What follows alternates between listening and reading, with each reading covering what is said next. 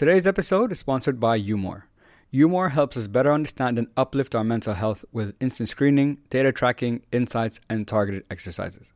I've had the pleasure of having both co founders on the podcast, and I really admire what they do and love their vision behind the company.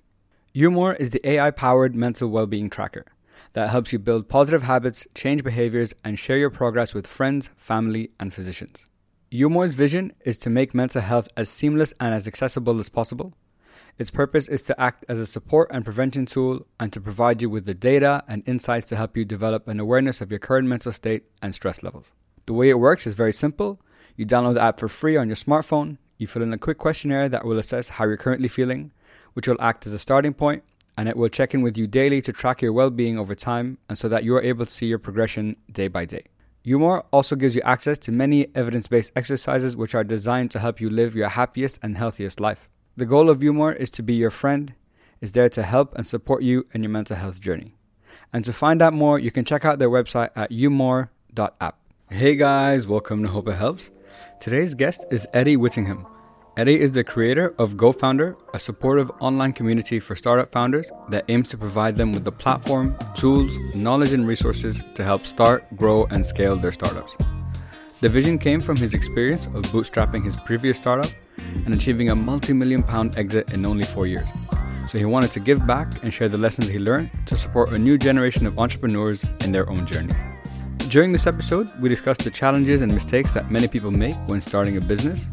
He shares with us his story and the lessons he learned from his own startup experience. And we talk about the warped perception founders have towards investments, exits, and much more. And the last message he wanted to share is to dream big but be realistic and remember that any progress is good progress. Please welcome to the show Mr. Eddie Whittingham. Thank you very much for having me. Thank you so much for your time, man. I really appreciate it. So, Eddie, I found out about you through LinkedIn, which I've found out through, I think, 90% of my, my guests by now.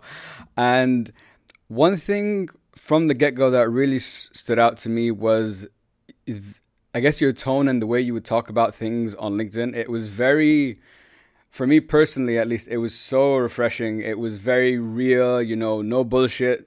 This is what sucks. This is what went well, you know, and saying it in a way like people a lot of times I think on LinkedIn especially like you say a story in a way, but it's kind of like a, it's almost like a humble brag in you know yeah. in a way. And I'm I'm always like ah come on, it wasn't really like that, but so I really that really stood out to me. I love the content that you do, and uh, I've done my research and listened to your story and everything. And I think to the experience you've had is and the lessons you've learned is so relevant, especially now, as you know, with COVID. I think a lot of people now are looking to either start a side hustle or completely leave their careers or start a new business. So I think this conversation right now is more than timely. And I think a lot of people will be able to learn from your experience and our conversation today. But before we get into everything, Eddie, why don't you give all of us a little bit, sorry, a little bit of background about yourself, and we'll take it from there. Sure, thank you. Um, yeah, a little bit about me. I, uh, grew up in a sort of working class background, northern town in England, not the most uh, delightful of places. Um, yeah, I, I, joined the police when I was 18, relatively naively. I was in the police for just shy of 10 years, did the kind of usual thing that people in the police do. Sort of did uh, four years 999 response. I did a year sort of sort of more covert work, and then sort of four years in crime investigation. Um, enjoyed it on the whole, but I, I hated the system and uh, you know how it wasn't really supporting the victims and all that sort of stuff, which a lot of police officers um, get frustrated with, and decided to study law. And I, I guess I studied that at the time because it seemed like a logical next step. I, I, from the background that I'm from, I didn't probably maybe understand or appreciate all the different roles that are out there that you could do. Sure. Uh, it was kind of where I don't know if you have the game over in Dubai. We do in England called like Happy Families, where it's like literally you can be a doctor, a postman, a butcher, and it's like all those classic kind of job roles. Um, so I studied I studied law um, full time. I dropped my hours in the police to 30 hours a week. So was, it was a really intense period in my life of, of hard work. Um, eventually got my law degree, qualified as a solicitor, but uh, I sat down on my first day and I hated it. Like I seriously hated it. And I just, I just, I think I just knew it wasn't really what I wanted to do, and that was the problem. So, um, from that point, really, kind of was thinking, oh, you know, I've always thought about in the back of my mind, maybe having my own business would be great. Um, so the kind of next logical step for me was looking at my skill set. What can I do? Uh, what's a, what's a logical next step in the in the law firm that I was at? We had some involvement with like private investigation companies. Okay, not, partic- not particularly glamorous work. Um, but I kind of looked at the invoices and things. I was like, well, I, you know, I, I've got the skills to do that.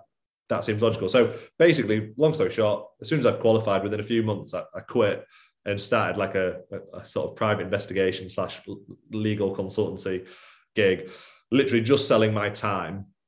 Uh, and it was all right. But again, I kind of was like, I've just, I've worked all that time and got myself in loads of debt to now basically just be selling my time again. Um, and I thought, you know, it's, it's not also the most reputable of industries to be in. So I kind of wanted to do something else a bit more scalable. Long story short, then moved on, built a online cybersecurity business, which basically provided online training about things like phishing emails, passwords, so on and so on. Um, completely self-taught, hadn't done cybercrime before, hadn't had a tech platform before, but just taught myself the basics. And I bootstrapped that. I was the sole founder, bootstrapped that sort of three and a half years and, and then got acquired by a, a NASDAQ listed company. So a lot of luck involved in that. Obviously, I worked hard, blah, blah, blah, but uh, definitely a high degree of luck involved in that. Um, and then since selling, I've just been working on a platform called GoFound, which is just a platform to help people start and grow their own business effectively. Yeah, that's awesome, man. And thank you so much for sharing that story with us. Um, in my mind, when I was doing my research about you, I'm like, okay, he was a, he was a police officer, and then went to law, and then did a startup, and now he's doing another start. So in my head, I'm like, that's so. It's if you like, I bet if I asked you at 18 when you're a police officer, like 10, 10 years later, you'll have you have sold a startup and done it. You'd be like, that's so far from like out of your mind or what's possible. Do you know what? And that's a really good point. I was um, I was chatting to someone recently who's got aspirations of starting their own startup, and they were like, "Yeah, but I could, I can't see me like doing what you've done."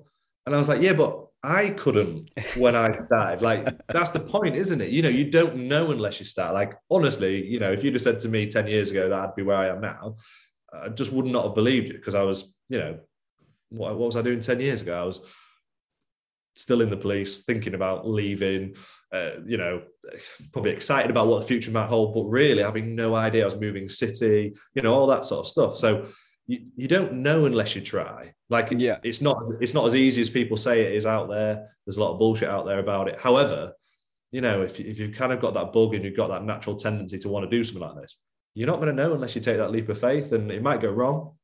So you need to be prepared for that financially, mentally, uh, you know, emotionally, all that sort of stuff. But you know if you don't if you don't try you'll never know 100% man i i resonate with that a lot you know i've been doing the po- so i've been doing the podcast now for almost two years and now i, have a consultancy where I'm helping companies launch their podcasts I'm a, I'm a hypnotherapist on the side if you told me in feb 2020 when lockdown happened um, that two years later, this is what what I would be doing. Not only, let alone where I'd be, I would have told you like, what are you talking about? Like, what? How? Why?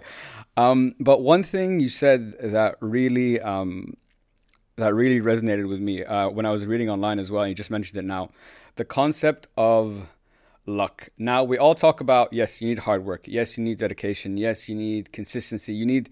There's a lot of things that are on you in order for it to be successful, but there is that element of luck. And the question I wanted to ask you is, why is that the element that tends to be not spoken about enough in all these journeys that you hear from all these people that have built their uh, companies? It takes away from their achievement, doesn't it? Like, you know. Okay, yeah, I get that. Like, so for me, my my achievement in inverted commas, as, as painful as I, I kind of like to refer to it as, but if you think of that relative success of selling a business, um, for most people, by by confessing that there's an element of luck, you are diminishing what you've achieved. Mm. Whereas I don't see it like that because I've still had to work really hard. I've still had to have that talent. But I'm an idiot if I'm going to convince you that I did that without a slice of luck. Like, because I know people who work damned harder than me, who are more talented than me, that haven't had that same, and again, I use the inverted commas success as I might have had. But that's because I also had that other pillar of luck that was mm. involved. Mm. And and it, yeah, it doesn't it doesn't make a good story if you kind of confess there's a bit of luck, is the truth. And yeah. that's why like you know, I, I love I love making content. I love sharing my story. I like you know, hopefully helping other people along the way. The reason why, for example, my shit will never go viral and do well is because I'm I'm honest. Whereas if I if I dress my story up with a load of bollocks, then then it would go viral. Do you know what I mean? If I kind of played into the whole rags to riches, yeah. Look, I I openly say I'm from a northern a northern working class town. It's called Scunthorpe. There's not a lot there. That's part of my story and the truth. However, the other side of the story is I'm a white male. I, I, was my parents lived together. We didn't have loads of money, but we had enough. I never went hungry. I was clothed, you know. But whereas some people would massively lean into the, mm. uh, you know, hardships, and, and, it's a lot. It's a load of bollocks, isn't it? Really, a lot of the time. But but people people are a sucker for a good story, and that yeah, and I, would rather just be honest. I'd rather yeah. hard. um, I really respect that, man. I think it's we could we could go online right now and if I wrote like start a business, you've talked about it on your posts, and I've heard you mention it in other podcasts that you will find a thousand stories about 10x your income overnight. You know, three quick tips to like success, like all that kind of stuff. But even through your experience, you know, and everyone in the world knows that that's not the case. And I think I love what you said there. Everyone's a sucker for a good story, and I guess that's not something that I ever I never thought of it like that. It's just oh that's a nice story and that's why like I'm drawn into it. But just to come back on the luck for a second. Yeah. Um, do you believe that you make your own luck? Because like you said, everyone like there are people more, for example, more talented than you or, or worked harder than you, but they didn't get that luck. So the question I think about is is luck earned or is it just luck? Yeah, it's a really good question. I think it you hear people say that phrase a lot like you make your own luck and i know what they mean my yeah. interpretation of that is i don't think you make your own luck because like i say someone's probably trying to make their own luck a lot harder than i am or they've got more talent to try and make their own luck for me that by putting in that hard work and by having that natural talent, you can get yourself in a position to benefit from the luck. Mm. And I think the bit where it gets slightly confusing. You can do all that hard work, you can put, you can have all that raw talent, but actually that that luck never comes your way. So you, are still working as hard as the next person. Um, now on the flip side, it's that classic: uh, the harder you work, the more luck you might get. There's some element of truth in that, in the sense that uh, you know I've I didn't just create a business and got lucky. The backstory to that is I joined the police at 18 which was a young age to join the police. I worked really hard. I studied 30, uh, well, I studied full time at university while working 30 hours a week. Like that was a hugely intense period of my life. And so sure. all those, all those things are building blocks. Um, you know, I even, I even volunteered at a radio station in that period of time, just because I was kind of had an eye on, you know, a bit more of a creative outlook that maybe I could go down that route. But sure. they are all things that massively helped build to what I did in the end. So it's like, uh, did I get the look as a direct result of that hard work? No, because I still needed a look. But I that direct hard work got me in the place to benefit from it. Exactly, and I think that's the uh, I think that's the perfect way to talk about it. It's not making it; is that putting yourself in a position so if it does come around, you have the opportunity to seize it and make the most of it. Yeah, exactly. Like so, for example, my company that was acquired, they acquired the company because they wanted um, sort of fresh, engaging, interesting content. Now, if I'd have never started the business, or I'd have, you know, that they would have still that company would have still been looking for that, but I wouldn't have been there. Someone else would have been there, and that's the difference in it. So it's getting yourself in that shop window to benefit from that opportunity, really. Yeah, exactly, and that's and you said it right. That's such a good point that they were looking for at the time. But if you hadn't done anything, you wouldn't have been the one to get that that slice of luck, as uh, as we've been talking about.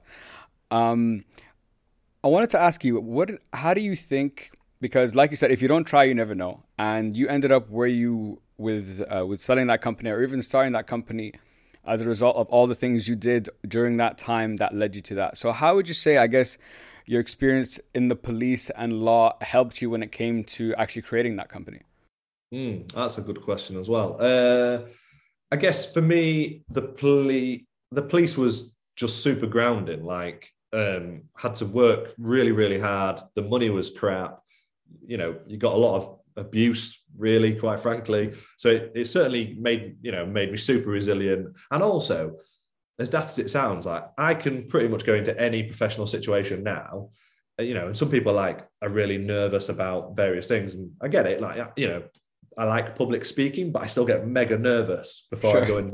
Sure. Um, however, I always kind of have this sanity check of, yeah, but I'm not going into a house where there's a guy running around with a knife and it's just me and him, you know, and like almost that perspective helps. Mm. So a, a, little bit of that resilience, the ability to to speak to people from all different backgrounds, I think is mega helpful. Um, I think for me as well, like I always think it's great to have a level of IQ. That's that's fine and be book smart, but actually emotional intelligence trumps that. Now I'm I'm all right book smart. I'm not I'm not thick. I'm not super super intelligent, but I think I'm quite good at the emotional intelligence side of thing. And I think that was probably joining the police as young as I did because I had to mature very fast. Mm. And that emotional intelligence weirdly helps with everything from dealing with members of staff, sales massively, massively in sales. Um, so all that really helped. Um, and then I guess the legal side of it, less the legal work itself, because I, I didn't really enjoy that. I still don't enjoy that side of it. Um, but more me joining that law firm massively helped cure or at least uh, like dampen down my kind of imposter syndrome, I guess.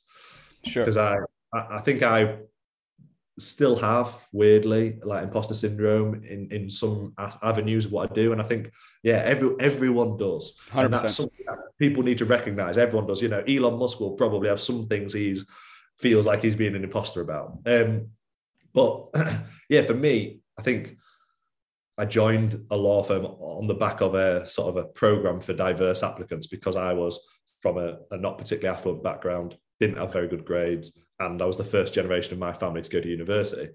So I kind of went into it uh, through a back door almost that that I should have probably not been there in a way. So I kind of had that going on in my head. But then when I got there, I was like, well, I can do the job. I'm better than half of these people who are Oxford, Cambridge educated, etc., etc. It helped just me rationalize. Actually, yeah, I'm I am better than I thought, and I and I can hold my own in this sort of corporate environment in these glass offices, as daft as that sounds. Um, it yeah, it sort of gave me that grounding to think, yeah, I'm probably more capable than I'm giving myself credit for. Yeah, for sure. And that's actually like listening to that the lessons you took from those experiences. Number one from your work as a police uh, police officer like the example you used like it's just a presentation not a guy running around the house with a knife and i have to like take care of it. Like it's kind of like that you know that old saying what doesn't kill you makes you stronger. So in your i guess in your mind you're like i've 100% had, like like please go ahead. Yeah yeah no 100% like you know I, I one of my like great members of staff i had in my business she came to me in tears one day because she'd made a mistake, like, and she was she was really worried and shitting herself that she made the mistake. I was like, chill, like, mm. no one's died. Like, if we'd have made a mistake like this in the police, someone might have died. yeah. but, but, but you know, this is we're just dealing with people who've got computers. It's not a problem. Like, worst case scenario, we'll just we'll apologize. Don't worry about it. So, like, just that perspective, it's helpful. 100% and i think also uh, what you were talking about about uh, emotional intelligence. I think I'm prob I don't know. I think it's always been important, but I feel nowadays more than ever. I think, but, but like if you look at the last 20 years, it was all about how much knowledge do I have? Like it was all IQ based, you know, what technical skills do I have? But I think the world has shifted to a much more um, personal approach. It's much more important now to be able to deal with people and not just your own emotions, but how to manage teams and in this Zoom world now, like all this kind of stuff, this is where it has become so important. Definitely, and look, you know, you know, to to you can read all the books on marketing, but but actually being personable and having creative ideas, uh, they don't, and and and that for me, uh, creativity and book smarts don't always go hand in hand. Typically, they don't go hand in hand. So in the in the area of like TikTok and all this sort of other new marketing waves that we're seeing, that inevitably it's actually the the kind of people who are more personable that tend to do better. Yeah, and and you're 100 percent right, man. That's that's so so true.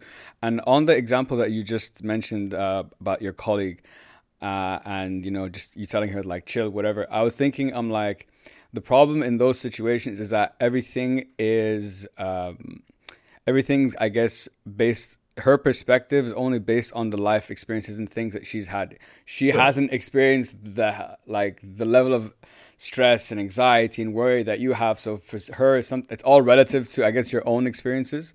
When it comes to that kind of stuff what would you say? Yeah i agree. And it and it is it's relative. Like i think for me, like as a kind of manager, I'd never managed people before, so that was new to me. But I, I, guess all I tried to do with stuff like that is emulate the good bosses that I had, and and and do the opposite of the bad ones. But like you know, I I was really lucky in my time in the police, particularly, and, and I had a fantastic supervisor in the law firm where I could look to them and go, do you know what they had? These amazing traits. If I mm. can if I can pull out those amazing traits, then I'm going to be a decent-ish boss. I mean, I'm not the person to comment if I've been a decent boss, obviously, but, but, you know, trying to at least do my best and and be there as much as I could for the staff, and yeah, do my yeah, just try and tra- take those good traits from other people. I think. Yeah, exactly, hundred percent, and obviously, you know, from those traits, you take them, you take the good from the bad, and you try to implement them to provide the people you're trying to manage or help or support with the same kind of experience. You know, that's how you want them to feel, kind of like what you felt.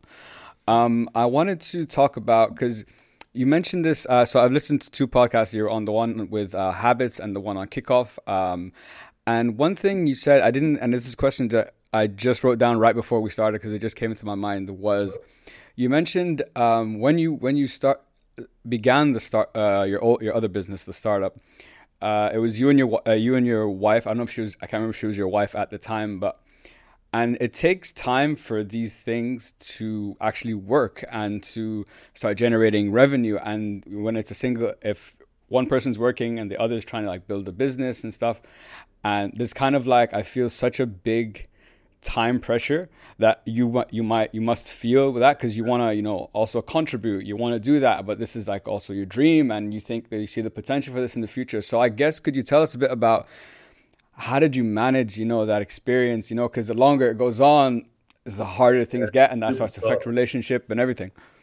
Super tough, yeah. So you got to think when I when I first met my wife or now wife, I was coming out of the police, so she joined. She kind of came on board, and we kind of uh, joined forces at a point in my life where I was moving city to go be a solicitor at this big city law firm.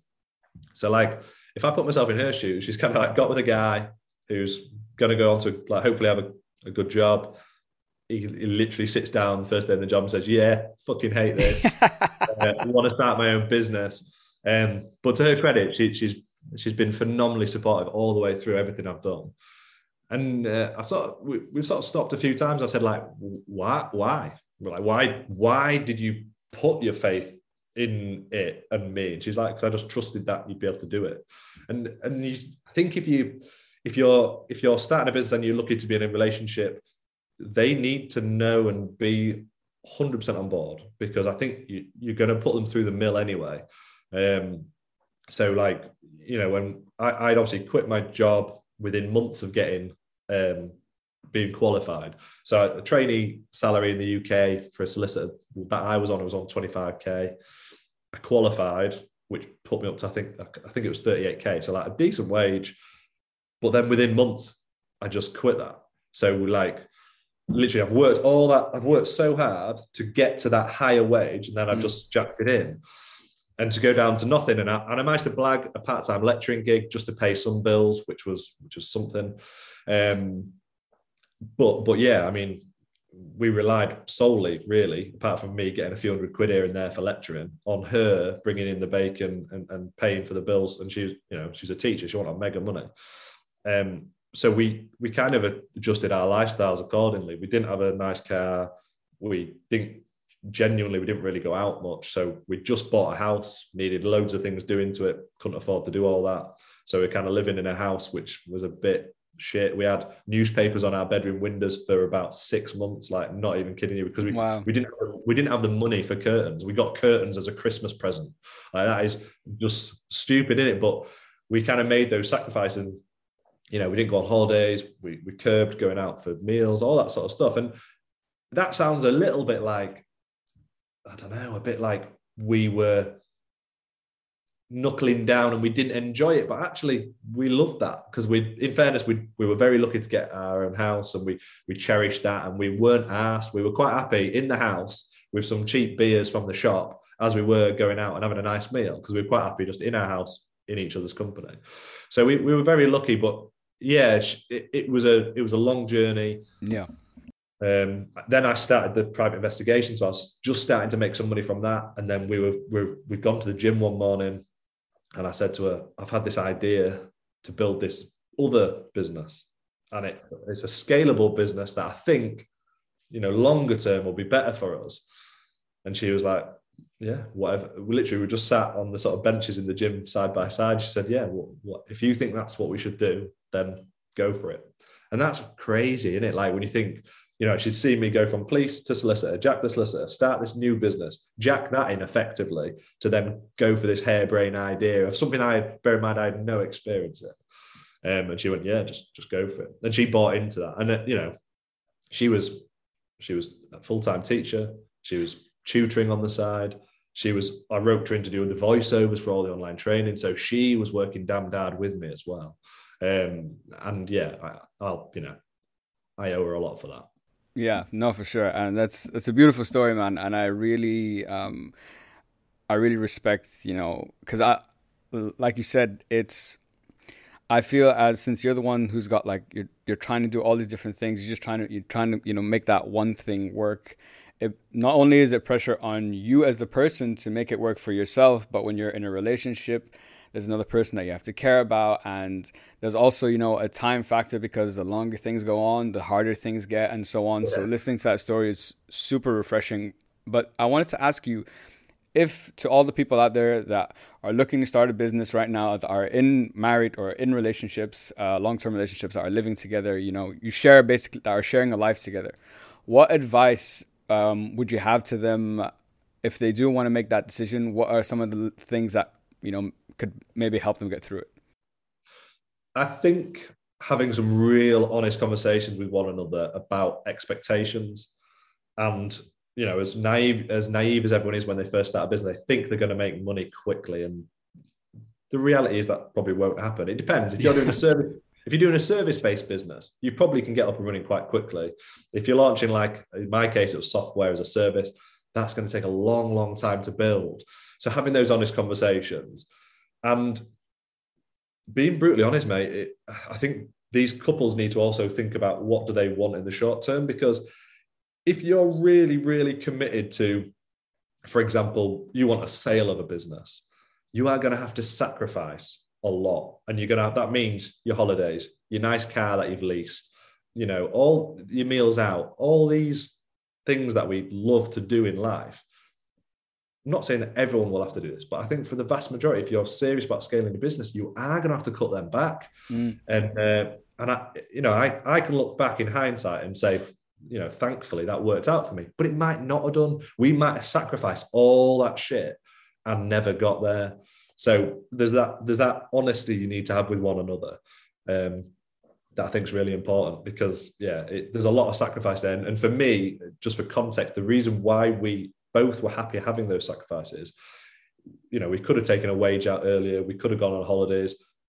The theory always was between me and my wife, and it was a shared mentality was why would we take 10 or 20 grand out of the business when we could hire someone or we could spend 10 grand on that or you know and, and basically build the business let's keep building as long as we can and and live like this this very almost minimal lifestyle in terms of luxuries for as long as we can be asked um, and like almost endure in a way, yeah. in the hope that it'll pay off. And obviously, we were very lucky that it did pay off. It might not have done, um, but and, and to be honest, at that point where we were getting to where the exit was, we were at that point where the endurance probably was wearing thin. Mm. So we probably would have started to pull money out of the business and enjoy life a bit more and, and take money out of the business and you know and accept that. But certainly there's going to be short term pain for sure.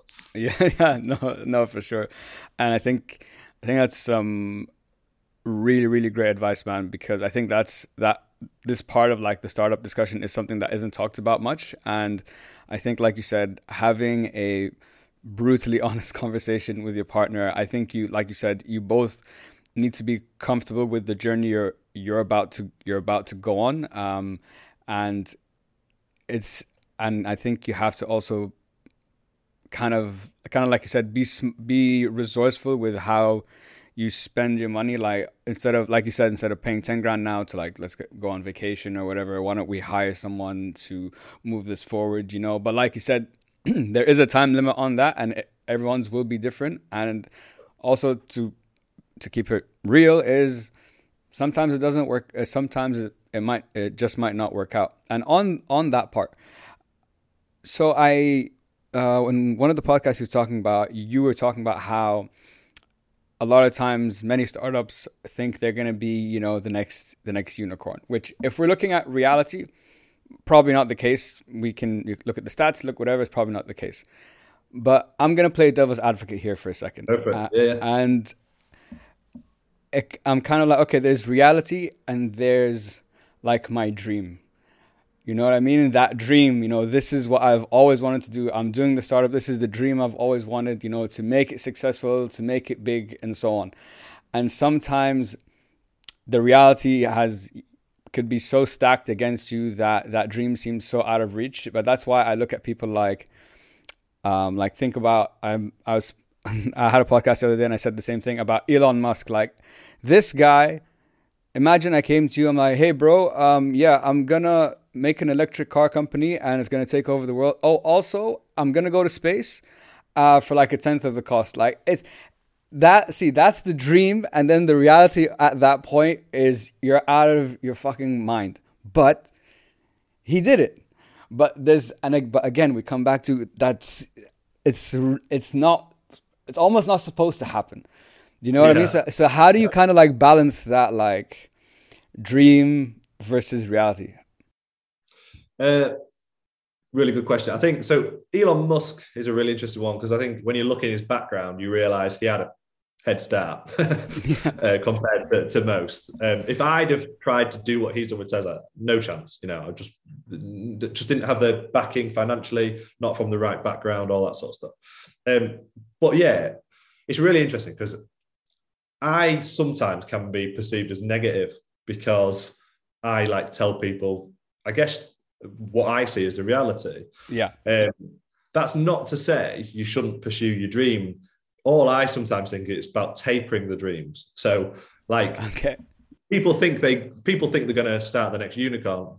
You're probably not. Statistically, you're probably not. So that's a simple, obvious statement. Well, I think the thing that people get maybe caught up on is they think in order to be like a multimillionaire, you need to have a unicorn idea. Mm. You don't. There, there are tons and tons and tons of millionaires that you've never heard of.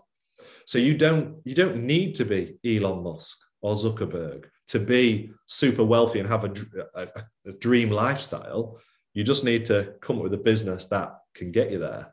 And the business might not be sexy. It could be boring as shit. It could be something that there's already a million competitors in it, but you just do something better. Like yeah. you don't I think it's, you don't always have to have a unique idea, and I think sometimes people place that that dream, uh, they attach it to a unique idea, and I, and, and I think that's where it gets a bit blurred. Whereas actually, I'm all for dreaming, like dream big, go big. You know, I, like you said, if I look back 10 years, I'd have been buzzing to, to kind of had the last 10 years that I've had. Um, but I'm not done yet. And I'm still, I've got aspirations and what I want to achieve in the next 10 years. I'm, and I'm dreaming big, but I'm also, you know, a realist. So yeah. it's, it's just just having, you know, dream. Please, please, please do dream big, but just don't get caught up in the sort of social media hype around investment and you know you've got to be Zuckerberg or Musk or whatever to to to be innovative successful. You can you can be a millionaire with a pretty boring business. Absolutely, man. And I I love what you said. That I love the way you talked about it tapering your dream and i think and that's not to say to you know not like you're saying not dream big you know not have that big vision what you want for your life what you think success is you know that huge huge you know level of success is i think it's tapering your dream to i think a dream like i was just this just i thought about this now i think your dream should be broken down into stages that's yeah. how you taper it out so like my dream is in 2 years I want to have two million dollars in the bank. Okay, that's one dream. Cool. And then that's not the big dream, but this is my like first dream. It kind of becomes kind of like I guess, kind of like goal setting in a way. Hundred percent, and that and that's a really good example because say you want to go from naught to two million pounds in two years, right? So let's work backwards from that. How much are you going to have to earn month by month to get that? You know, or, or how much revenue is a business going to need to have to have a potential exit value of that? If I made that business, who would buy that business? You know, so you can work backwards from your goals. Um, but just yeah, and uh, I guess why I say like tapey dreams, like I know someone who was adamant they wanted to sell out a business for 50 million. Like okay. That was the number they, they had in their head. Okay. Great, super, super admirable, blah, blah, blah. Um, I sold for less than 50 million. Uh, I won't tell you how much because it's personal, but sure. it wasn't it wasn't 50 million. um, and and we had the discussion, and he was like, I don't think I'd sell for what you sold for because I want to hit 50 million. And I was like, yeah, okay, fair enough. I completely understand that. But then six months later, he's out of business. Okay. So, you know, you've also got to recognize when there's a good deal on the table. Mm. And that's and that's not, you know, not being belligerent, it's not being arrogant with in pursuit of your dreams as well. It's also being realistic. Like for, for me, it was a fantastic offer. It was a multi-million pound offer. And I, you know, I couldn't say no because that that gives me the scope to basically do whatever I want in terms of career aspirations, home life, you know, you name it. But I could have, if I'd have had this weird dream in my head or or number that I'd fixated on, I'd have said no to that. Mm. But that that that exit that I've had might well be the key to another big exit later down the line. Yeah. It's just it, it's it's a balance, but I think sometimes people get so hooked on their dreams that they lose sight of them weirdly. Yeah, yeah, I get that. I, I, I totally understand that. And you kind of just segued perf- perfectly onto my next question because this is something I think that not a lot of people talk about either is knowing when to exit. So, and you just told you you were just talking about how for you the exit made like it made sense because it opened so many other doors for you and probably maybe took you to that next to you know push you to the next chapter or the next place that you actually were looking to go to. But the question i have for you is you know like how do you know when it's the right time to exit you know there's all these stories like for example um, Fa- facebook wanted to buy i can't remember when uh, they wanted to buy snapchat for a billion they said no, a billion dollars. And they said no. And then I think four years later, it was worth like 10, 15 billion. And so it's, it's a two part question. How do you know when it's the right time to exit? Especially because, and especially when you have that, this is my baby. You know, the business, you have that emotional attachment, you know, to your business. And rightly so. You've invested so much time and effort and resources and money and of your life to get this to where it is and now sometimes I guess you can feel like you're just letting it go. It's you know there's a struggle. There's a struggle there yeah. between do I let this go now or is this a this offer might not might not come back. You know how do you how do you make that decision? It's yeah, it's super difficult. Like no question about it. Like I, I definitely had that kind of moment where I was like, right, I either can sell this for what is a very very good offer and these are the implications, positive implications it will have for my life. Or do I keep it and keep working on it in the hope that I eventually get a bigger offer? Where I sort of settled in my mind, and, and again, I think it's probably a personality type. I settled in my mind, I was like, well, I'm in my mind, I'm now gambling that number on a future event. Mm. I in a, truth be, truthfully, I, am relatively confident I could have built that business. Well, I, I would have carried on building it, no question. I'm, I'm very confident about that. However, I might not have got that other bit of luck that I need again. Maybe that's my luck. So, uh, how far do I push it? And and also, like, how how greedy are you? Like, that's a great point. And you know, with respect, there's only so much you can do with money and how much you want to do with money, and that and that's it's a super relative thing I completely appreciate. But for me, it was like life changing amount of money, can buy dream house, can pursue multiple other investments, can, you know, support my family. We, we can do, you know, largely do what we want. So it's like, well, what more than that would I want? Would I want to buy a football team? Do you know what I mean? Like, because you know, it, becomes like a silly a point past which people get too rich. Like, you know, I think I don't think we should have billionaires personally. You know, I think it's ridiculous. It's just a stupid level of wealth. Um, that's completely unnecessary. So it's kind of it's kind of that. So I just say to people like if they're if they're in a position and knowing when to sell, like how greedy are you? Like what what do you really want? And and will that actually build like give you the happiness? Is that is that what you're after? And that, some people it will maybe, but I largely think it won't. In terms of like that emotional attachment to the business, that's a really good point. I yeah. um the conversation is it really interesting. I I had quite a lot of conversations with my mom. She's in no way business minded, um, but she was always like quite direct. Will you regret selling it? And I was like, hmm, will I regret selling it? That is a really good question. Mm. Uh, and I and it's something I mulled over for quite a while. And for me, I always had built it with the thought of I might eventually sell it. Okay. So I didn't. So I didn't feel overly emotionally invested in it. I I loved what we'd built. I loved the brand. I loved everything about it. But it wasn't something that I felt like I was selling part of my soul for. Plus, I, I got such a good deal out of it that it it was a fair trade is probably the way to put it. So it's not like you know if, if I'd have if I'd have if I look back now and thought oh I, I sold too cheap there I'd have that regret I think. But but because for me the value in it was more than fair. I was like this is yeah this is a no brainer really. Um, and I always said, I always said I don't want to regret selling it because for sure I don't I don't think you'll get loads of opportunities to build great businesses. And I and I you know I, I was in the process of building one.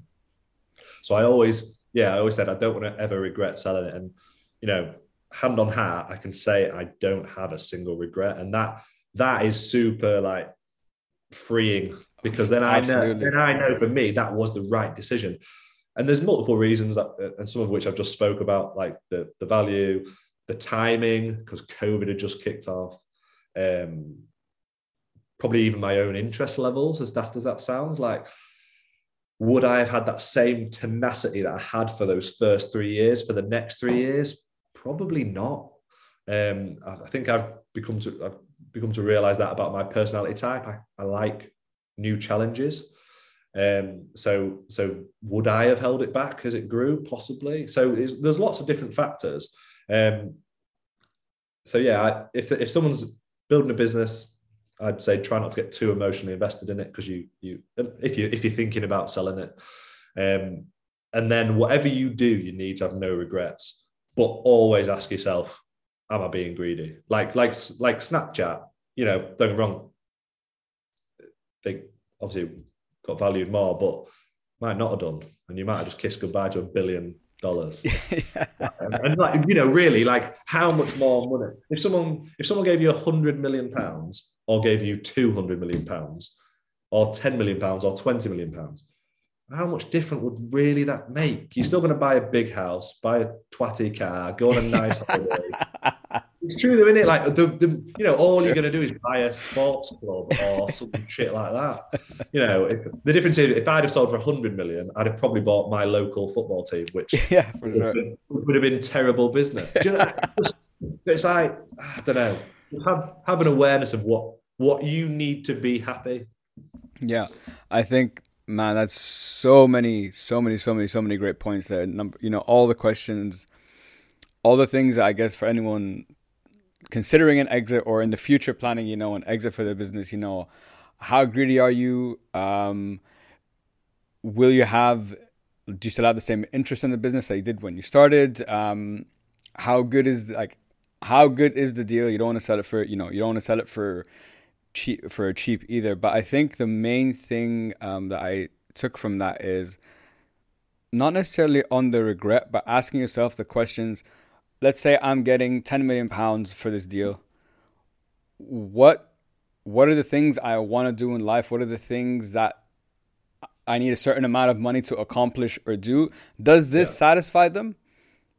Okay, then I don't. Yeah, it it's again, it's a very personal thing. Everyone's going to oh. struggle with it on so many ways, and, and that's it. If someone, yeah. if someone says to you, "Right, here's ten million today for your business that it is now," if ten million is enough for you to do whatever you want in life and achieve the things you've always wanted to achieve, yeah, get out. Yeah, sure, negotiate hard and make sure there's no money left on the table. Absolutely. Obviously. But but you've got the option then to take that 10 million, or you could keep working for another 10 years and, and get 20 million. But how much that extra 10 million, what, what are you going to do with that? That's really going to change your life that much compared to that.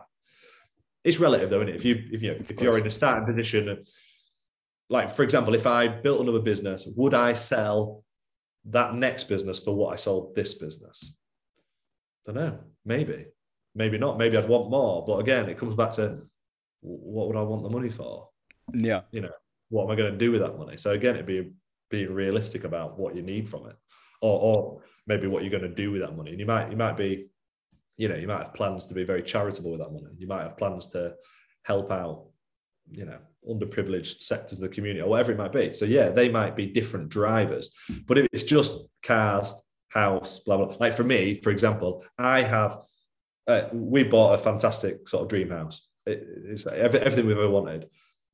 It's not, however, where all the footballers live because I personally couldn't think of anything fucking worse than that. but, but, but, for some people, that's their dream, isn't it? Yeah. So their, their dream house will cost more than my dream house because yeah. they they aspire to live in that place. Whereas I, like I said, I literally couldn't think of anything worse. So it's yeah. just relative. It's just relative. It depends what your personality is like. I think. Yeah, no, for sure. I think it is, like you said, it's super relative. I think also, I think what you're doing is also super important. Like, what type of business is this? If it's if you're doing something, because I think you made such a great point earlier that everyone thinks uh, if you want to do a startup, it has to be this unique idea that no one's thought of. But all you need, like, uh, I've I've been watching Shark Tank for years. I know it's all glamorized and stuff, but the shit they talk about is real. You know, what are sales? What is this? What is that? Is this a better product than what's out there? Just yeah. it just needs to be better. If it's better, you're good. Well, if you take yeah, take my business that I I sold, for example, it was online security training. So just literal online training about phishing emails, passwords, all that sort of shit. Like there are loads of companies out there doing them. Not not millions, but it's you know, there's a lot already there. When I entered the market, there was the biggest competitor had just been valued at a billion dollars. Wow. and then there oh was oh me with my laptop that turned off every 10 minutes, my wife doing voiceovers on a shit microphone that we bought for like 20 quid. And you're thinking, like, am I mental? Like, what am I doing competing against that? But also I looked at their training and I was like, the training content they provide is crap. Like it's rubbish. I've got no experience in animation or creating training, but I just thought, fuck it. I can probably do something better than that. Mm. So I just literally, my sole kind of initial challenge was their training's crap. Can I make it better than that?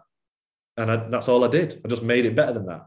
And then I went to like local networking events, really small stuff with, with, with very small companies got my first client on. There were three employees. It was fifteen pounds a month. Like, obviously not going to make me a millionaire, yeah. but but I I managed to show them what I'd made. They liked it. They thought it was going to be interesting. A good way to help train the staff because they were struggling to know how to communicate that.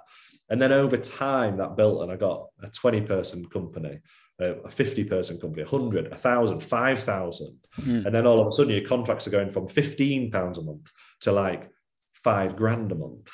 And then, you know, it, it, you can see how it can scale quite quickly there. Um, but yeah, when I started, massive players in the game, but I just looked at what they were doing and I went, I can do that better. Yeah. And that, it, that is as simple as that. And it's, you know, online training, that's like probably one of the most boring sectors there is. Um, but yeah, can you just disrupt it? You don't, you know, and sometimes it's even it's even simpler than that. Can you do it better, cheaper, faster, you know, whatever it might be. There's so many permutations of anything. Yeah. Because um, I always say there's there aren't really any unique ideas anymore. That's why movies keep getting remade, mm. um, remakes, the sequels, because there aren't that many unique ideas, and that the same applies to business. There are some, but not many. Yeah. So, can you do it better? Can you execute it better? That's it. Yeah.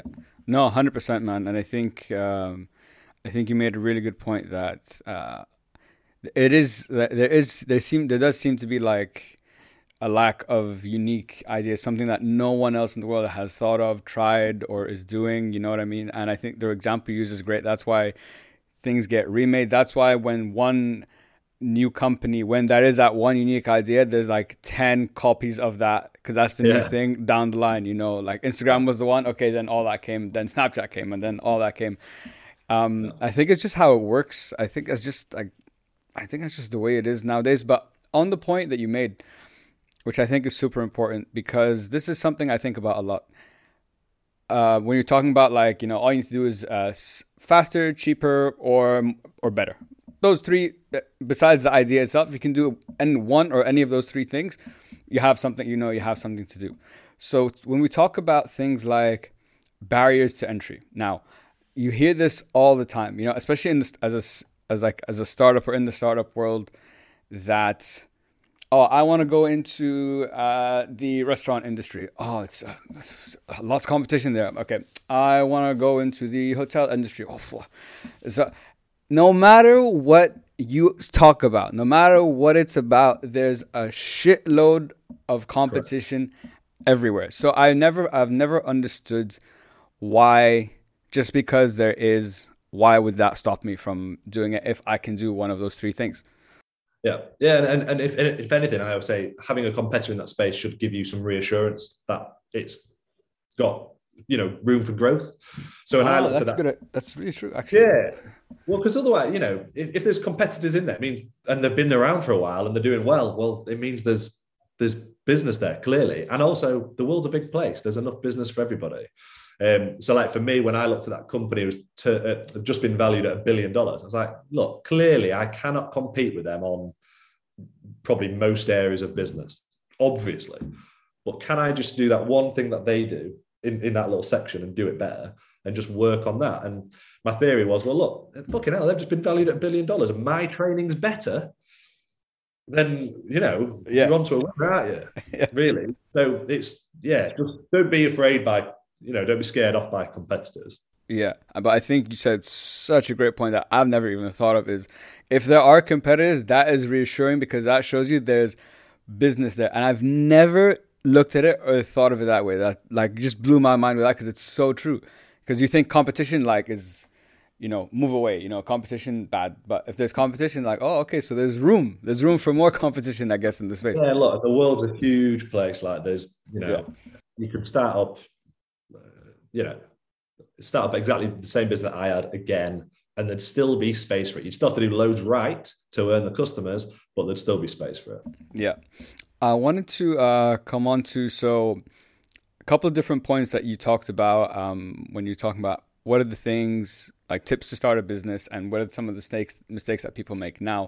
One thing, and this one is also kind of a personal question. Look, I'm genuinely curious how you think of it. I know you were when you so you did law, then you're doing that private investigative thing for a while. So that was like consulting, and then you created your the online platform, right? And the online platform was something that's scalable uh, because it's SaaS and so on. So you know, just it's you have the thing, and it's just more customers, everything's ready there. Now, in a service in the work like I do, or other other people who have businesses that it's just them. Like I'm the entire business. You know, I'm the consultant, I'm the producer, I'm this, I'm that. Like there's no team around me. There's no one. I literally, I am, I am the service. I offer yeah. the service, but I am the service too. So the question I had to you is, when the business is structured like that, or it is like in my case, that's kind of how it is. What advice would you have to someone like that? How do you, how do, how do you start scaling that? And because you talked about how important it is to find support, but I'm like, I don't know what, but if I'm the business, what support you know do i need you know it's it's a tricky it's a tricky thing when it's when you're, yeah. in that freelance world yeah so the question then probably is how for example in in your shoes where you, are the uh, you know you, you do everything how you could then make it a scalable offering really, yeah ex- exactly yeah so i think you you probably have to think about how you want to scale it. So when you're doing a service-based business, the obvious way to scale it is to add more people into that business who can help you provide more service. Mm. So you know, you, you'd hire another three people effectively to do your job, and, and that's kind of the, the classic sort of marketing agency route, really. Um, now that's that's very different to trying to create a scalable platform, for example. Yeah. And, and they're very different for multiple reasons. Obviously, one's selling time still, but you're just adding multiples of people to sell the time. The other one's in a platform which is infinitely scalable, uh, essentially, as long as the tech holds out. Now, just before I kind of go into the answer, two things to think about with that are if you want an exit, as an example, um, you will get an infinitely higher valuation on a scalable software platform than you will on a service-based business. Absolutely. So as a rough, you know, as a rough guide, you know, a software business you can get 10x revenue, um, whereas a, a service-based business it, it, varies massively. But you know, let's put 3x on it. But yeah, you can get a significant for your software. So you might want to think about, you know, what what do you want? Um, and they all come with a headache, a different array Absolutely. of headache. Like I don't I don't think service is easier than SaaS. I don't think SaaS is easier than service because while with service you might have people to manage and the problems that that brings and hiring and firing more people, SaaS brings you technology problems, platforms, yeah. outages, developer costs, you know, endless stuff. Um, so my first kind of question for people looking to maybe branch out and, and uh, think about creating something bigger is which way do you think you might want to go? And that could be massively determined by what you're offering obviously. Mm, sure. You know however as is quite popular these days it's about thinking about what are the opportunities to make something scalable in, in your niche. So for example in podcast producing like you do it might be uh, it might be a online course. I mm. mean that's super that's a super obvious thing at the moment. Sure. So that's a sort of fairly scalable solution it might be some sort of software which helps people determine better analytics for the for the impact or the ROI that that podcast is having. Because mm. you know I run a podcast and that's really hard to determine. And so it could be like some sort of tech analytics type thing. So it's about thinking of what the problems are that you could solve. And so it might be you want to help everyone launch a really good podcast and that might be why a course might work well. But you might also recognize in your industry or your sector well no one can put the finger on the value that brings or if they spend x y you know what i don't know whatever it might be but yeah. thinking about the problems that might be in that sector that you're in and then thinking how to tackle them. And that and if it's a tech platform obviously it's infinitely more scalable but if it's infinitely more scalable you need a mass market. Yeah. So it just depends. It's it's about kind of testing out. And when but interestingly before i started the cybersecurity business that wasn't one of the ideas that i had. One of the ideas that i had um, i i done a little bit of intellectual property law at the law firm um, and i found it interesting. And i i i got on the call someone um, via, via linkedin and i went and spent the day at, uh, at adidas Oh and, wow! Uh, okay. A guy, a guy, and literally that was just me. Messaged him on LinkedIn, had a phone call. Basically said, "I'd love to come in and see what you do day to day to see if I can find a problem. Like, as in, is there a is a is there something that you're doing that you shouldn't be doing?" And so went went in. He was a really nice guy. Really, really grateful for his time. And I, we chatted through all the systems that he uses and and basically why that system isn't as good as it could be. Mm. And I didn't end up going into anything that we discussed, but just doing that alone, you were like, shit, they're using this system, which actually doesn't really give them all the data that they need. And if I could create something that did that job, but for everybody, mm. that would be a multi million pound idea. Um, so, yeah, it's about being open to pain points, and it needs to be a big yeah. enough pain point for people to solve. And so, in my case, my example was cybersecurity cybersecurity is still a hot topic, but was a super hot topic three years ago, four years ago when I started, or five years ago now. Um, it was a super hot topic, and small businesses were struggling to know how to deal with it. So yeah. it was a natural, a natural pain point. I knew people were already doing it. I could plug it at, at that gap with better training, targeted at a smaller audience, and then I grew that.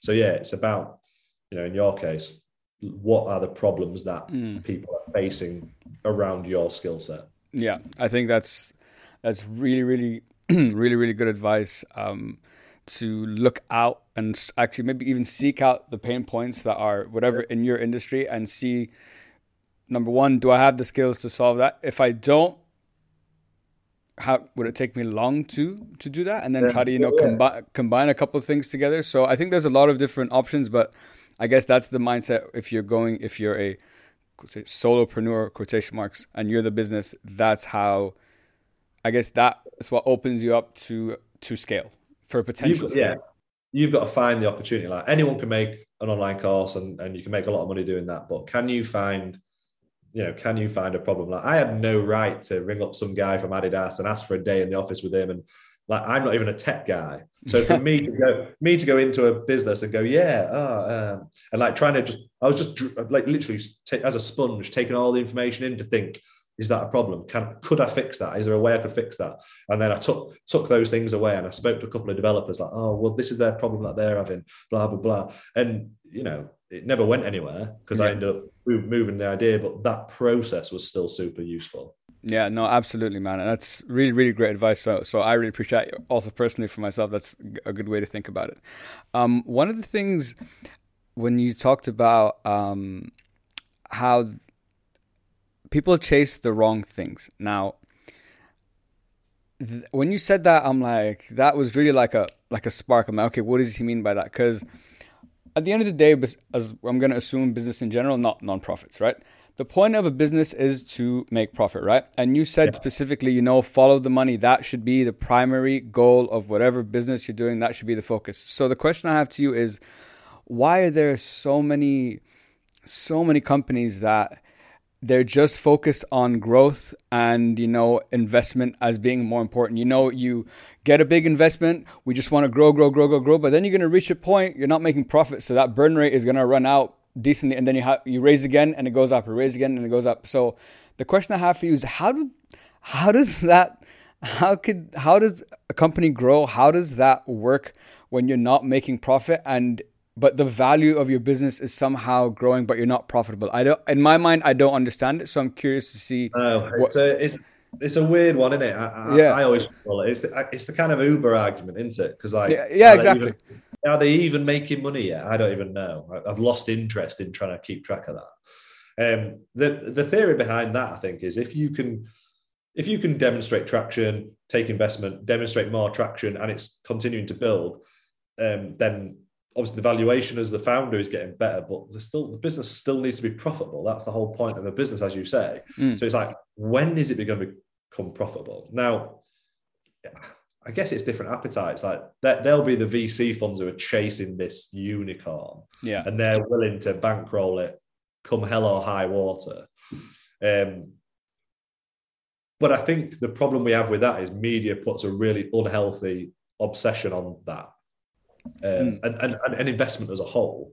So small businesses, um, and I, when I say small business, I include anything you know under ten million in that.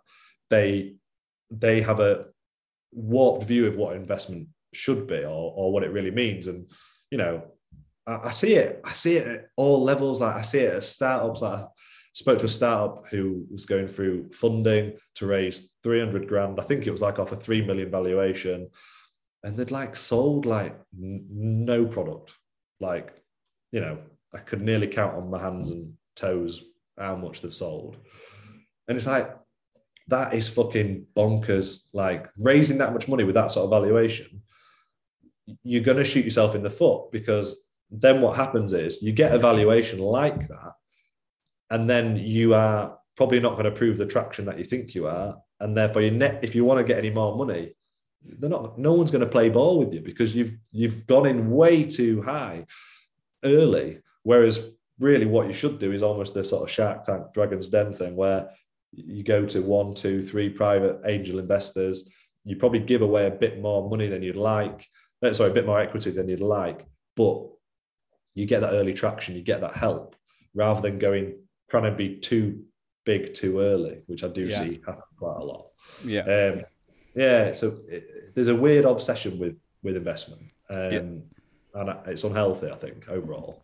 Yeah. You, don't get me wrong. Some businesses need it. I should add. Sure, um, for sure, absolutely. Like, like you know, I, I'm I'm looking at a few businesses I'm involved in. We're looking at it because it might we might need it. It might be the thing that gets us to the next level without having to grind, grind, grind, grind, grind. Um, but by the same token, you don't always need it. Yeah, exactly. And for like using your example, you didn't get in any investment, you bootstrapped it and you built, you know, you built the business and, and then eventually sold it. And I know and like you correctly said, I think the media and there's a warped perception of this drive for investment when, you know, when you're startup, you know, you hear all the time, this X company raised 5 million, 10 million. I always thought that the bigger your valuation, no matter the stage, the better. But I learned from, honestly, from a TV show that that is a bad th- that is a bad yeah, thing. Yeah. Well, exactly. I mean, like, you have a business worth two million quid uh, on paper because that's what evaluation says, but no fucker's going to pay you two million pound for it. Yeah. so it's not worth two million quid, is it? It's just the vanity. It's just a pure. It's a vanity metric, really. Yeah, yeah, hundred percent. And you said that you said very. Uh, you said. Um, build, you said to build it first and then you know try to look for something like that but also i know you're not listen I, what i appreciate is you said it in the other podcast you're like i'm not again i'm not anti-investment I just don't think that should be the primary objective. So now the question I have for you because now you're you're you're now also in a position to invest. So when you're looking at it as an investor now, do you run through the same kind of questions when you're looking to invest in a company? Like, do they need it, or is it more yeah. from just a personal thing that like I think I can make a good return on this? Hundred percent, and this is why I'll never be a great investor. Truth be told, because I uh, not not as in I won't be a good investor, make good investments. I will, but because I'm probably too honest, and that comes down to that question of greed earlier. So I had someone come to me the other day with an amazing business idea, amazing, and she'll know who I'm talking about when when she hears this. Got a business idea, her and a partner, proven model. They've already had some major major interest. They don't have loads of money to start out but the contracts that they can get in the short, you know, in the next two or three months would be more than enough to make that a completely bootstrap business. More than enough. Yeah. And I said to said, like, you know, I can give you 10 or 20 grand here, you know, to, to take some of your business, you know, take some, you know, I don't know, 10% equity or whatever. However, you don't need it. You, you don't need it. Like if you, if you do that now, you're going to give that away. Now, uh, that person has actually gone somewhere else and they've they've offered her that and she's accepted it. So I talked myself out, talked myself out, talked myself out of what would have been a very good investment. But I maintain they didn't need it. So why would I try and tell them or convince them that they do? Just for what? For my for me to have some greed, like more money. Mm. What's the point in that? Yeah. Now that's that's bad business, obviously. But but we don't always have to be dickheads in business, is my view. So yep. why not like, you know, I, I get a much bigger buzz out of seeing people succeed and do well. And I still help her and I give her advice and all that for free because I want her to do well. Um, but yeah, I don't I don't think we should always be in it for what's in it for me. Because like my view is I've done all right. I'm I'm I'm fine now. I don't need anything else from other people. Like yeah and it feels good now now you're in a position that you can give you can like give back and which is what you're doing exactly with you know with uh, Go Founders, which I'm gonna, which I, I was gonna come on to, I'm gonna yeah. come on to in just a minute. I just had one more yeah, thing I wanted to touch on with, um, because you talk, uh, you talk about this a lot of the time on LinkedIn and stuff. You know the, um, the bullshit gurus, the you know overnight success, the getting paid, you know while you sleep, like all that bullshit. And the question I have is, number one, I love that there's someone on LinkedIn actually like speaking out like properly, please, because I feel I, I don't know about you, Eddie. I like I know it's important to be on LinkedIn. I know it's active. I was I really was for a while, but honestly, I I was exhausted. I'm like every day I'm commenting, oh, um, love this. You know, this is my view. Like it's never my comments were never in disagreement. They were always in support and not. I wasn't I wasn't commenting on a post just to comment on a post. If I liked it, okay, I would say something. But there's, I feel there's, it's a very one direction, one perspective. You know, it's almost Instagrammy, but in a yeah. business way. You know, on LinkedIn. popularist, if that's a word. Yeah, yeah. There you go. Exactly. So my question is, why? I guess why do why are people so drawn to this kind of like to these gurus and to these overnight successes? Because read all the top guys in the world, anyone who has started a business and made it successful and launched it, like it took years, it took grind, it took hard work, but still this guy can say he can give it to me in three months. So is it just laziness and not no yeah. patience? It's like what is it? Uh, yeah, exactly that. I think it's it's we live in a world where anyone can like make themselves appear more successful than they are. Um, and I kind of always say when I'm doing little talks that I am just another dickhead on the internet. So don't take what don't take what I'm saying as gospel either. Mm. Like what worked for me might not work for you. Just because yeah. I've got an opinion doesn't make it right. Um, but I think anyone can portray that they're successful because they can rent the nice car, they can get a picture next to a plane or whatever bullshit it is that they're posing with. And people buy into that because they're looking for an escape and, and people want to escape quickly. People rarely want to escape in three years' time, having worked their ass off. They want to escape the position they're in right now because they hate their boss, blah, blah, blah. Uh, and, and very rarely want to uh, really knuckle down and sacrifice things either. They, they, they want everything without sacrifice. So they, they, they hate their job um, but they're not giving up their leased car. They want to keep their Mercedes. They want to go uh, on holiday to Dubai twice a year or go skiing or whatever it might be. Um, so they're not that they're not that motivated to escape. Whereas these people are offering them a, a way to maintain their current lifestyle realistically, as well as like get this overnight instant gratification. And, and and that's a, a problem with society is instant gratification isn't it that's why yeah. we're, all, we're all hooked on social media it's why you know things like tinder are more successful than probably other dating apps because there's an instant gratification in in in like you know being liked or uh, I don't know, connecting with people. It's it's everything's very fleeting, isn't it? Um, which doesn't lend itself well to the idea of yeah, if you want to build a business, it's going to take you five years. Yeah, because that, and that and that's not sexy. It's like I said right at the start of the podcast. Like what I say will never go viral because it's not sexy. It's mm. just it's like honest, and that'll yeah. only appeal to a certain percentage of the population because a lot of the population want to believe in the bullshit stories and the rags to riches stories and all this sort of crap.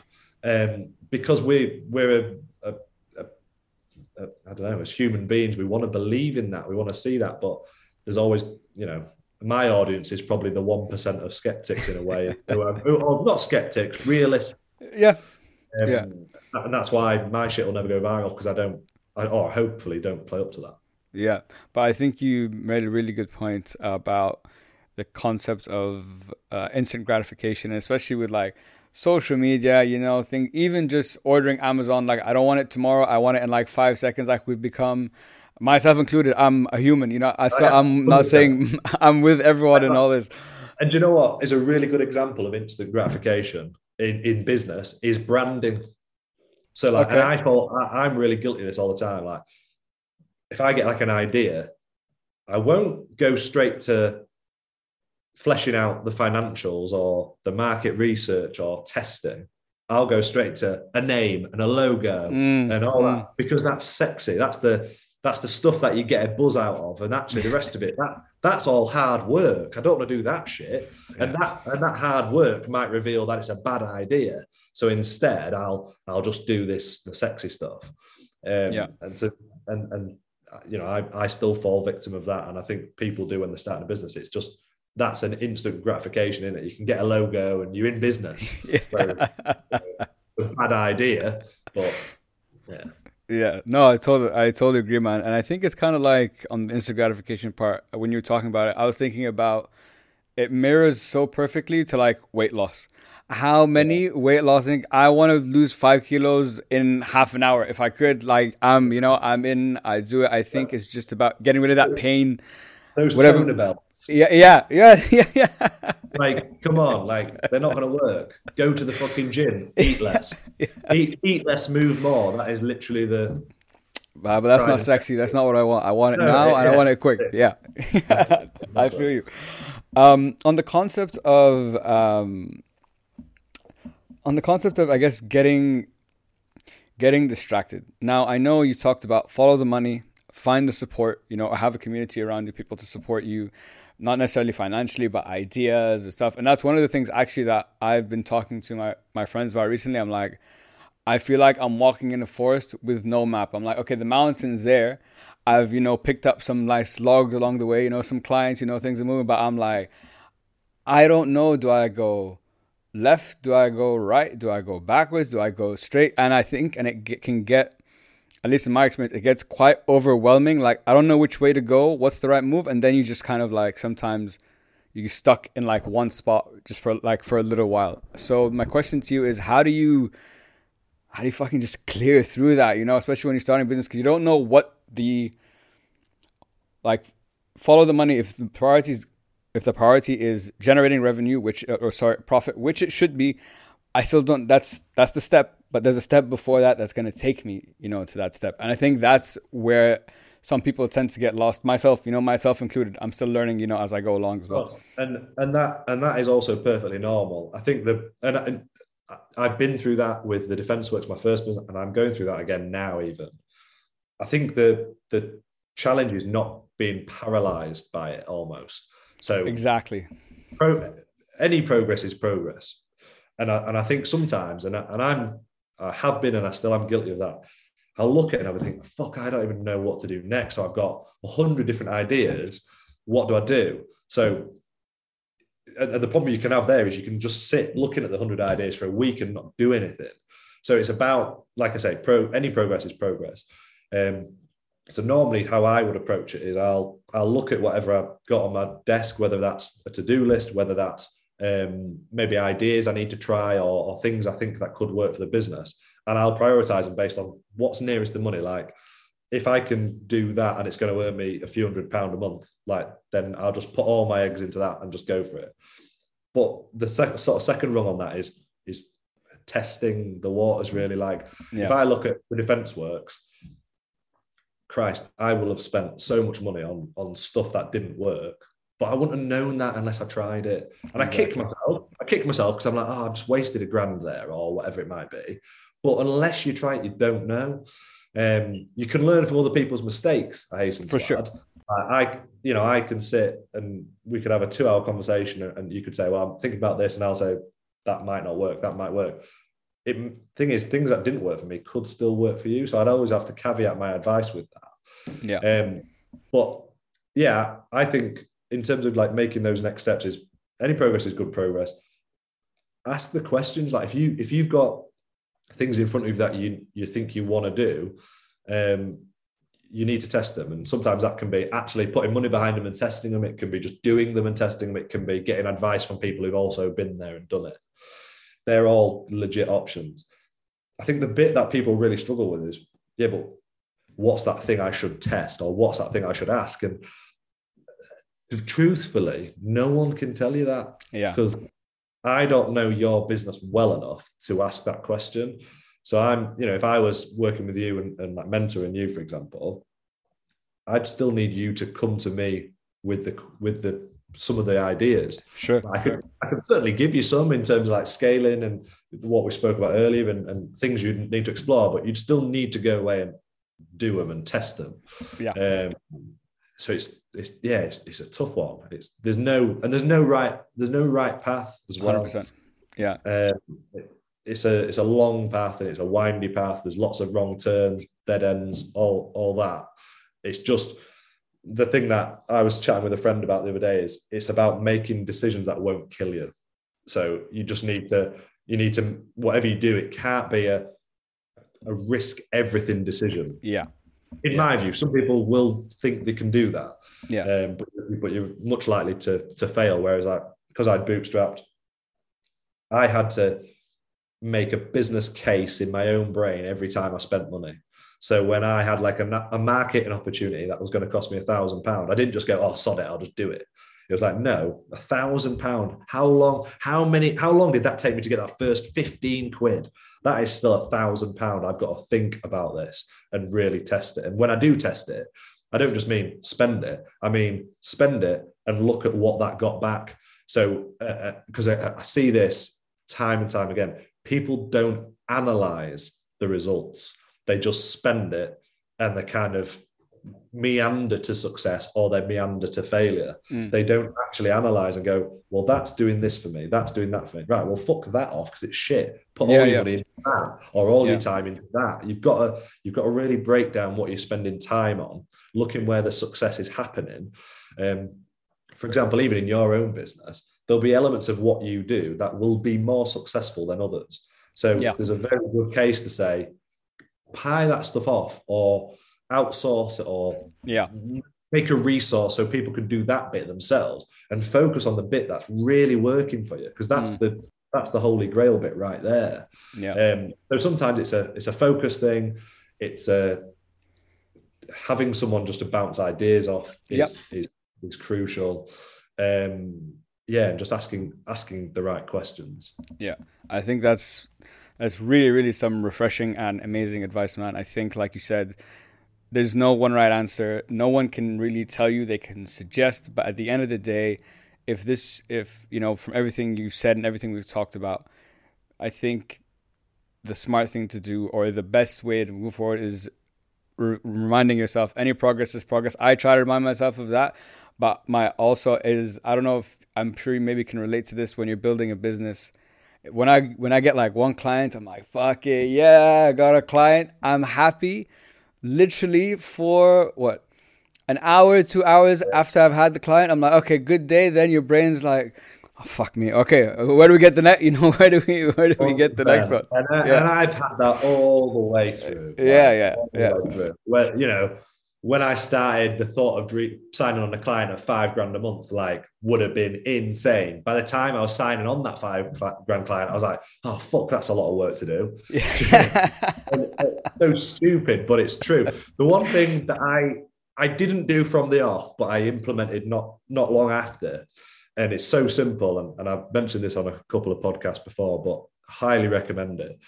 Just as daft as it is, write down like a list of it, like key achievements that like milestones that you want to achieve. And and funnily enough, I the reason I like this so much is I, and I, have actually put it into GoFounder as a as a feature is as simple as me and my wife had a, a piece of paper on the fridge with milestones, and it was just shit stuff. It was like first ten clients, and then attached to that was a shit reward. So it's like first ten clients will go to the pub because like that was relative to us staying in the house at the time. first American client, and then the the award, like reward to that was have hot dogs because mm. it was like loosely American. Um, you know, first international client, uh, you know, uh, best sales month yet, first 10k month, first hire, first office, second hire. All those milestones, paying yourself a wage, all those milestones that if you're not careful, you'll smash through the milestones, but you'll not ever stop and pat yourself on the back. Because hmm. it was my missus yeah. who made me do it because she was like, Eddie, you're like, you, are achieving something, but you're just straight onto the next thing. You're not stopping to think, shit, look how far I've come. Yeah. Um, and there's so much power and value in just stopping and, and almost like exercising gratitude, really. Yeah, absolutely. Uh, and I, something I never really kind of was particularly mindful of prior. But but now I massively try and like look and go, fuck, I'm well lucky. This is a great position to be in. Or that month was mega because of these reasons. And mm. yeah, just just reward yourself. Yeah. Because um, then then all of a sudden you you feel like you've accomplished more, and it it'll give you that boost and encouragement and reinvigorate you really to kind of push on harder. Exactly, absolutely, man. You said it perfectly. My my fiance tells me all the time, if like when I've had a good week, she's like, "Oh, you had a good week this week." I'm like, yeah, but like you know, I, it was it was like I'm like it's not the week I wanted, whether it was my productivity, whether it was what I accomplished, but I'm like, ah, you know, it's. But if, but, you, but if you had that list on your fridge with all those things, yeah. you go, well, actually, yeah, all that shit stuff might have happened, but I got my first international client, so yeah. i have got to have that reward, and it makes you stop and go, actually, yeah, some bad stuff happened, but some good stuff. Yeah, no, absolutely, man. That's really great advice. Um, I think we don't practice gratitude enough. Without doing a startup anyway, whatever in life, I don't think we do it enough. Um, I always advise people to do it, and yeah, I like to do it. I think that's the cru- like the crux of every person. I can give you the best advice, but if you tell me the same thing, I'm like, ah, yeah, I don't know about me. Yeah, yeah, I don't know if it works for me, but like definitely for you, you should definitely do it. yeah.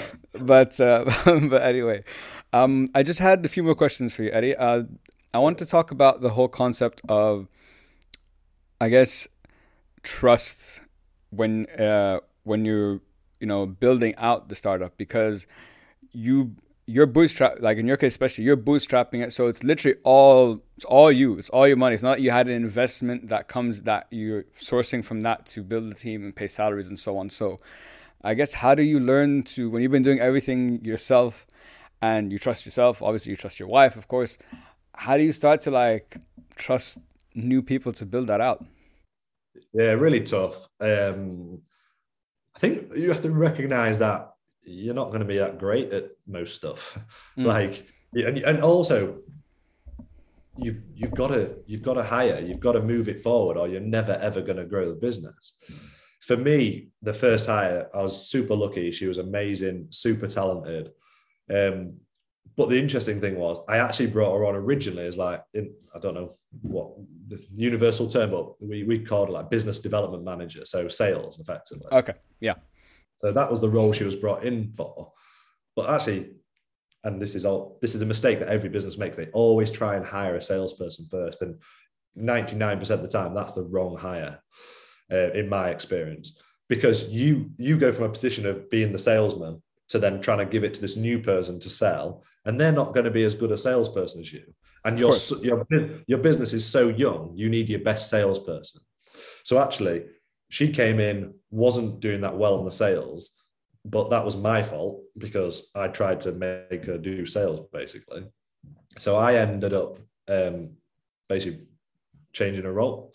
So I gave her more of the responsibilities that I was doing that weren't sales related. Yeah. So that she could pick them up, and and lo and behold, that obviously um, that really worked. So she was able to pick up loads of the stuff, free up loads of my time, so I could focus more on the sales, and then the business grew like that. Yeah. Um, but there's elements of uh, with any member of staff, uh, depending what they do, if they do some stuff that you're capable of, there'll be an element of you might be a perfectionist, and and in your head.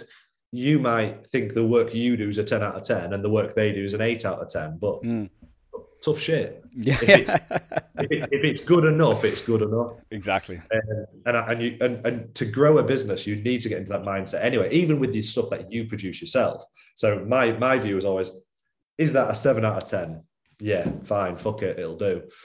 If, if it's below seven out of ten, we need to improve it. It's not good enough. But if it's seven out of ten, like is that is that social post that good? Well, seven out of ten, it'll do is that is that piece of training content the best it could possibly be? Well, no, because to get it to a 10, I'm gonna have to spend three months on it. But I've taken a week on it and it's at a seven. Right, fuck it, that'll do. Yeah. Because you can spend ages chasing perfection. Absolutely.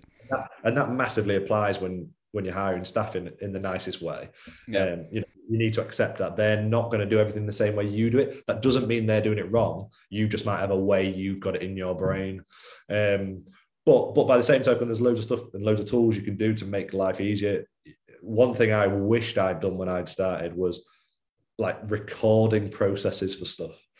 Um, whether okay. that's like whether that's if that, if you're using a platform, using a tool a tool like Loom where you can screen record and you can kind of talk over the, the things that you're doing. So it's quite methodical. That's a great way to pass that out or outsource that as well, save yourself some time. Um, but just like processing and, and putting a process in place for the different elements of, of things that whether that's an employee is going to take on so that you know they're doing it right or you can outsource it to free yourself some time. Yeah they're, they're all things um, to, to consider when you're hiring really. Yeah exactly. Um, i think you made a really interesting point that i never considered about how um, a lot of startups tend to hire a salesperson first because I guess not I I get why they would do it. You know, logically it makes sense, but at the same time, they're not going to be able to they're not going to be able to sell the product as well as you can. It's your business, and it's not at the stage yet that someone else will be able to describe it or give it the same emotion or convey that message as well as you do. I thought I oh. think that's a really really interesting point, and it kind of brought me on to my next question. And you mentioned touched on it briefly how one of the things that you wished you had at the time was recording the processes of how you how you did things. Probably would have streamlined things a lot better. But now with Go Founders, uh, with Go, uh, GoFounders, sorry, um, so people who don't know, guys, it's a um, it's a community to help and support all startups. Um, you know, and they give you guys have trainings, podcasts, accountability. You know, every, like literally an A to Z of and a community to help startups get to where they are and to kind of it's kind of everything you wish you had but you didn't have. So from I guess from your experience, Eddie, of with Defence Works, what would you say were the biggest mistakes and lessons you took from that experience? Uh, I think setting expectations probably. So okay. I was super naive and I thought everything would happen happen much quicker than it did. And like, and my story was relatively quick. Mm. Uh, but I, I think every everything, whether that's from how long I thought it'd take me to get my first paying customer, or how long I thought it might take to an exit, or even like how long it would take me to get through my to-do list in the day. Like how often do we all have a to-do list that's a page long and you you don't even fucking scratch the surface on it. Yeah. um, and to like just but, but like finding finding a level of comfort with that is yeah. really important because I had a, I had a really tough period mentally where probably six months where I was like really beating myself up because we weren't moving fast enough or uh, we weren't being productive enough or whatever. And it and it, it was just super negative. And it the reality is when I look back, well, we were still moving. We were probably moving rapid as fuck compared to most big companies. But in my mind, it wasn't yeah. moving as fast as it could. But it was only in my mind. Like I'd put the that time scale in my head. No one else had. It was just me thinking it needed to be that fast. Yeah. So I think yeah, realistic expectation setting. Like everything takes longer than you think. Yeah. Um, and just kind of like trying to enjoy the journey a bit more because yeah. that is easy for me to say, but that is the that's the fucking fun, that is the fucking fun bit. Like. Yeah, yeah, no, hundred percent, man. I think that is such such a big lesson, you know, that you took from that, and I think in that setting expectations applies to not just business, not just your startup, to everything in your life, to you know expectations of your partner, expectations of your family, you know everything. So it's being realistic and setting ex- your expectations correctly, or in a tapered manner, to use you know that term that you uh, that you said. Um, I guess sets you at least you're not going to be as disappointed as you would be if it was completely you know completely you know unrealistic and out the way. Um, Eddie, I just have two more questions for you. These are questions okay. I ask uh, all my guests. So um, yeah, I'm interested, and I'm curious to hear what you're going to say for this one. Um, so looking back at your, you know, your career or personally, professionally, whatever, whatever the case, if I ask you, what are you most proud of for yourself? What would you say? Oh God. Uh, well, aside from my wife and children, I have to probably aside you, from them, whatever, whatever you, th- whatever you're most proud of. It um, could be your um, wife and children. If she's listening, if she's listening, it's obviously that. Um, but in terms of like, I guess if it, from a business perspective, um, oh, I don't know, probably, or ho- hopefully having a, an impact on the people that I've worked with. Um, like for example, one of, an amazing member of staff came straight from university, joined my my crappy little cybersecurity company. She massively stepped up to the plate. Um, was such an amazing member of staff for me, and then she's gone and got a job at the National Cybersecurity Centre, so a government wow. job awesome. in a cyber role. And like, I don't know, like that. She, she was so nervous and like upset handing a notice in, but I was like, don't be, I'm fucking buzzing for you. Like, that's the mm. whole point of coming and working at like a startup. Like, that is literally the point. Yeah. So I guess like hopefully having a, a, positive impact on people's lives, I guess, is and that's kind of like as cheesy as it is, part of the inspiration with GoFounder. It's like, can can there be can there be more to what I'm doing than just me making some money for myself? Can it yeah. can there be a bit of a legacy? And that that sounds super cheesy, so I apologize. but but like I think you know I think I, I think people who do all right for themselves have a responsibility to try and do good for other people. Yeah. Um, so if I can do a little bit and help a few people, I'll be buzzing. If I if if, if GoFounder helps one person get a decent business off the ground, I will be fucking buzzing. Yeah, absolutely, man. Uh, I really, really, really love that, and I resonate with that. You know, one hundred percent in everything I do. Everything I'm doing. This podcast, our conversation today, is that someone somewhere, if they listen to this and they're like, "Oh fuck," you know, listening to Khaled and Eddie, now I have the motivation to do my startup, or I'm not gonna make that mistake. Whatever the case might be, if I've just helped someone Yes, do I want to make money? Absolutely. I'm not, a, you know, I'm not, I'm not like a saint yeah, here. Yeah. No fucking, no. no. fucking around. But you can, you can make money and do good. Exactly, exactly, and that's the point. And I think that's invariably the more money you make, the more good you can do. Like that's the point, isn't it? Yeah, and it makes it so much more. I think it feels more fulfilling as well. Like yeah. inside, you know, I feel really good when when that when that does happen. Uh, and for my last question, Eddie, what is the message you'd like everyone to take home with them today? Ooh. Uh, do dream big, contrary to what we've said. but but be you know be realistic. But you know the, the only person that the only person that can get you where you want to be is you. Don't look mm. for answers in in the bullshit stuff that's out there because they won't be there. Find people who genuinely want to help you. They're out. They are out there. Find someone who you can pick the brain of. Find a friend who you can confide in, and try and try and better yourself. You don't have to settle for what whatever your position you're in now. You can better yourself, and better yourself doesn't mean starting a business. It doesn't. It can just be exercising gratitude. It can be anything, but just whatever position you're in now doesn't define you. So you can go on to to do more, achieve more, be more, whatever it is. But yeah, just any progress is good progress. Ah, uh, I love that. Love that. Love that. Love that, man. Uh, I think you said it.